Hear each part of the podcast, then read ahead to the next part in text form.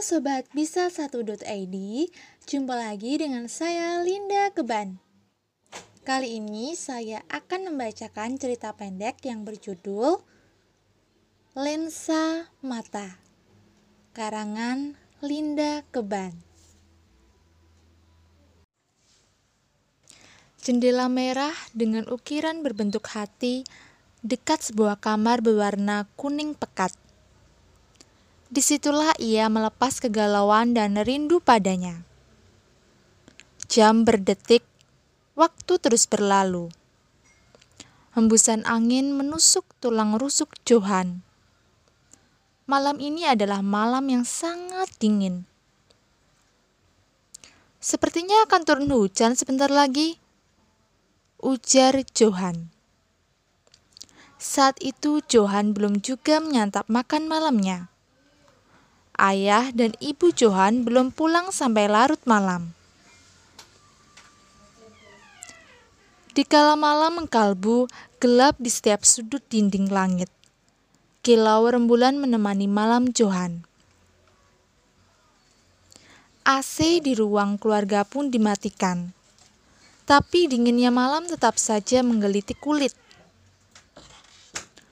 Mulailah Johan menuju kamar tidur kemudian melepaskan kelelahannya dalam ranjang sempit yang ia pakai lebih dari 10 tahun lamanya. Sinar surya mulai menyongsong masuk dalam sudut ventilasi kamar Johan. Bunyi beker panda yang nyaring berbunyi memenuhi seluruh ruangan. Sebuah tangan keluar dari selimut menggapai-gapai tapi masih tetap tidak menemukan si Baker itu.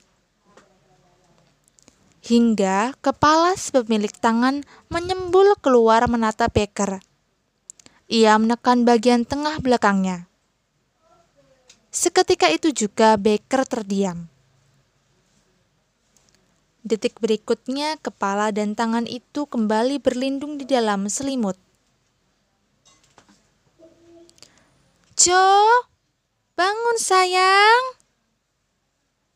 Teriakan seorang ibu membahana memecah pagi.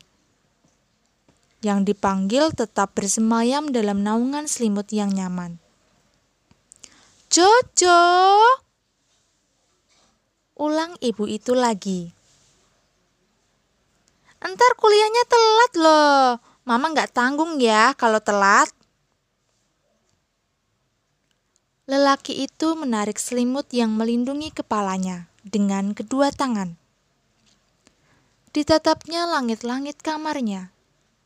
Ia menguap sebentar dan mulai bangun merapikan kamar tidurnya. Suara mama tidak terdengar lagi. Berganti suara air yang jatuh deras berpercikan di lantai. Johan keluar dari kamarnya.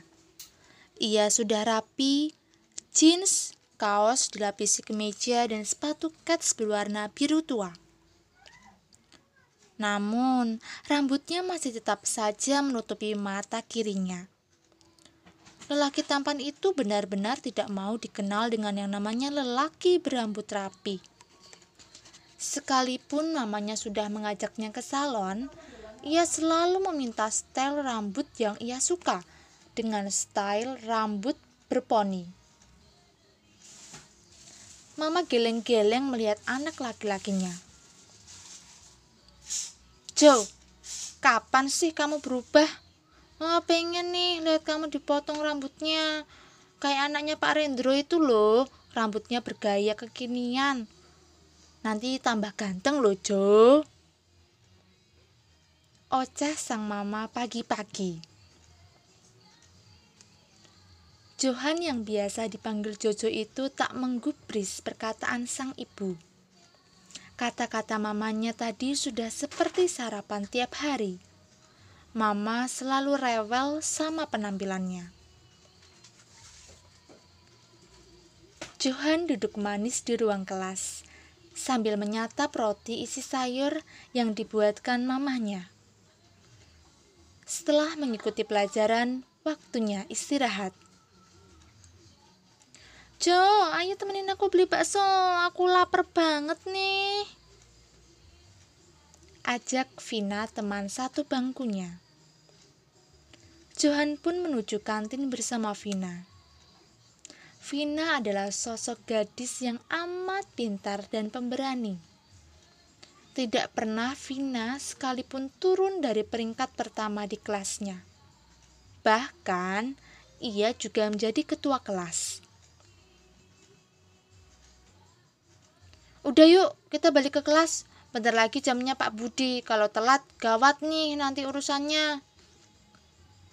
Seru Johan pada Vina. Mereka berdua pun kembali ke kelas dengan tergesa-gesa. Uh, untung gak telat. Nanti pulang main ke rumahku, Jo. Aku mau nunjukin sesuatu sama kamu, Jo bisik Vina saat berada dalam kelas. Jam menunjukkan pukul 12 yang tepat. Saatnya Vina kembali membicarakan pembicaraan yang tadi ia bicarakan dengan Johan. Johan penasaran dengan apa yang akan ditunjukkan oleh Vina. Emang ada apa sih, Vin? Paling kamu cuma mau nunjukin opa-opamu di video MV-nya terbaru ya kan? Johan yang semakin penasaran. Ah, sudah Jo. Nanti kamu juga tahu sendiri. Kalau aku ceritain sekarang kan gak bakal seru jadinya. Toh, lagi pula kita punya mata indah yang diberikan Tuhan untuk melihat. Jadi sabar aja ya. Jawab Vina. Rumah bercat kuning cerah menyilaukan mata Johan. Dilihatnya bunga anggrek yang berwarna-warni menghiasi sekeliling rumah Vina. Kemudian ibu Cahaya keluar dari rumah karena mendengar suara berisik Vina dan Johan. Cucu, ayo masuk, Tumben nih main ke rumah, lama gak ngeliat kamu. Mama sehat-sehat kan? Tanya Ibu Cahya yang adalah Mama Vina. Beliau sangat ramah dan selalu memberikan susu sapi segar kepada Ibu Johan. Dan umurnya pun hanya berbeda satu tahun saja dengan Ibu Johan. Iya tante, Johan lagi suka di rumah, jarang keluar rumah. Ujar Johan dengan suara lembut dan manis itu. Vina mengajak Johan untuk ke halaman belakang rumah. Saat itulah Johan hanya bisa terdiam, ia tak bersuara dan seperti membeku. Hello, Co. Tuh kan, kamu pasti hanya bisa terdiam. Sindirnya kepada Johan. Mata Johan terbuka dengan lebar, berusaha melihat dengan lebih jelas lagi. Pupil mata Johan semakin membesar, merasa takjub dengan apa yang ia lihat saat itu. Hewan kecil, putih, mungil, dan lucu itu menyambut Johan dengan tatapan sayang. Johan langsung memeluk Bini. Mata Johan meneteskan air mata. Sedari tadi Johan tak bisa menahannya. Bini adalah kucing kecil yang diberikan oleh almarhum ayahanda Johan tercinta. Vini bagai sosok adik yang selama ini hilang. Vina yang mengaku menemukan Bini di sudut minimarket sangat senang dengan kegembiraan Johan. Johan berterima kasih pada Vina yang telah menemukan kucing kesayangannya. Ia pun pulang dengan menggendong Bini sambil tersenyum sepanjang jalan. Huh. Sungguh, aku benar-benar tidak bisa membayangkan.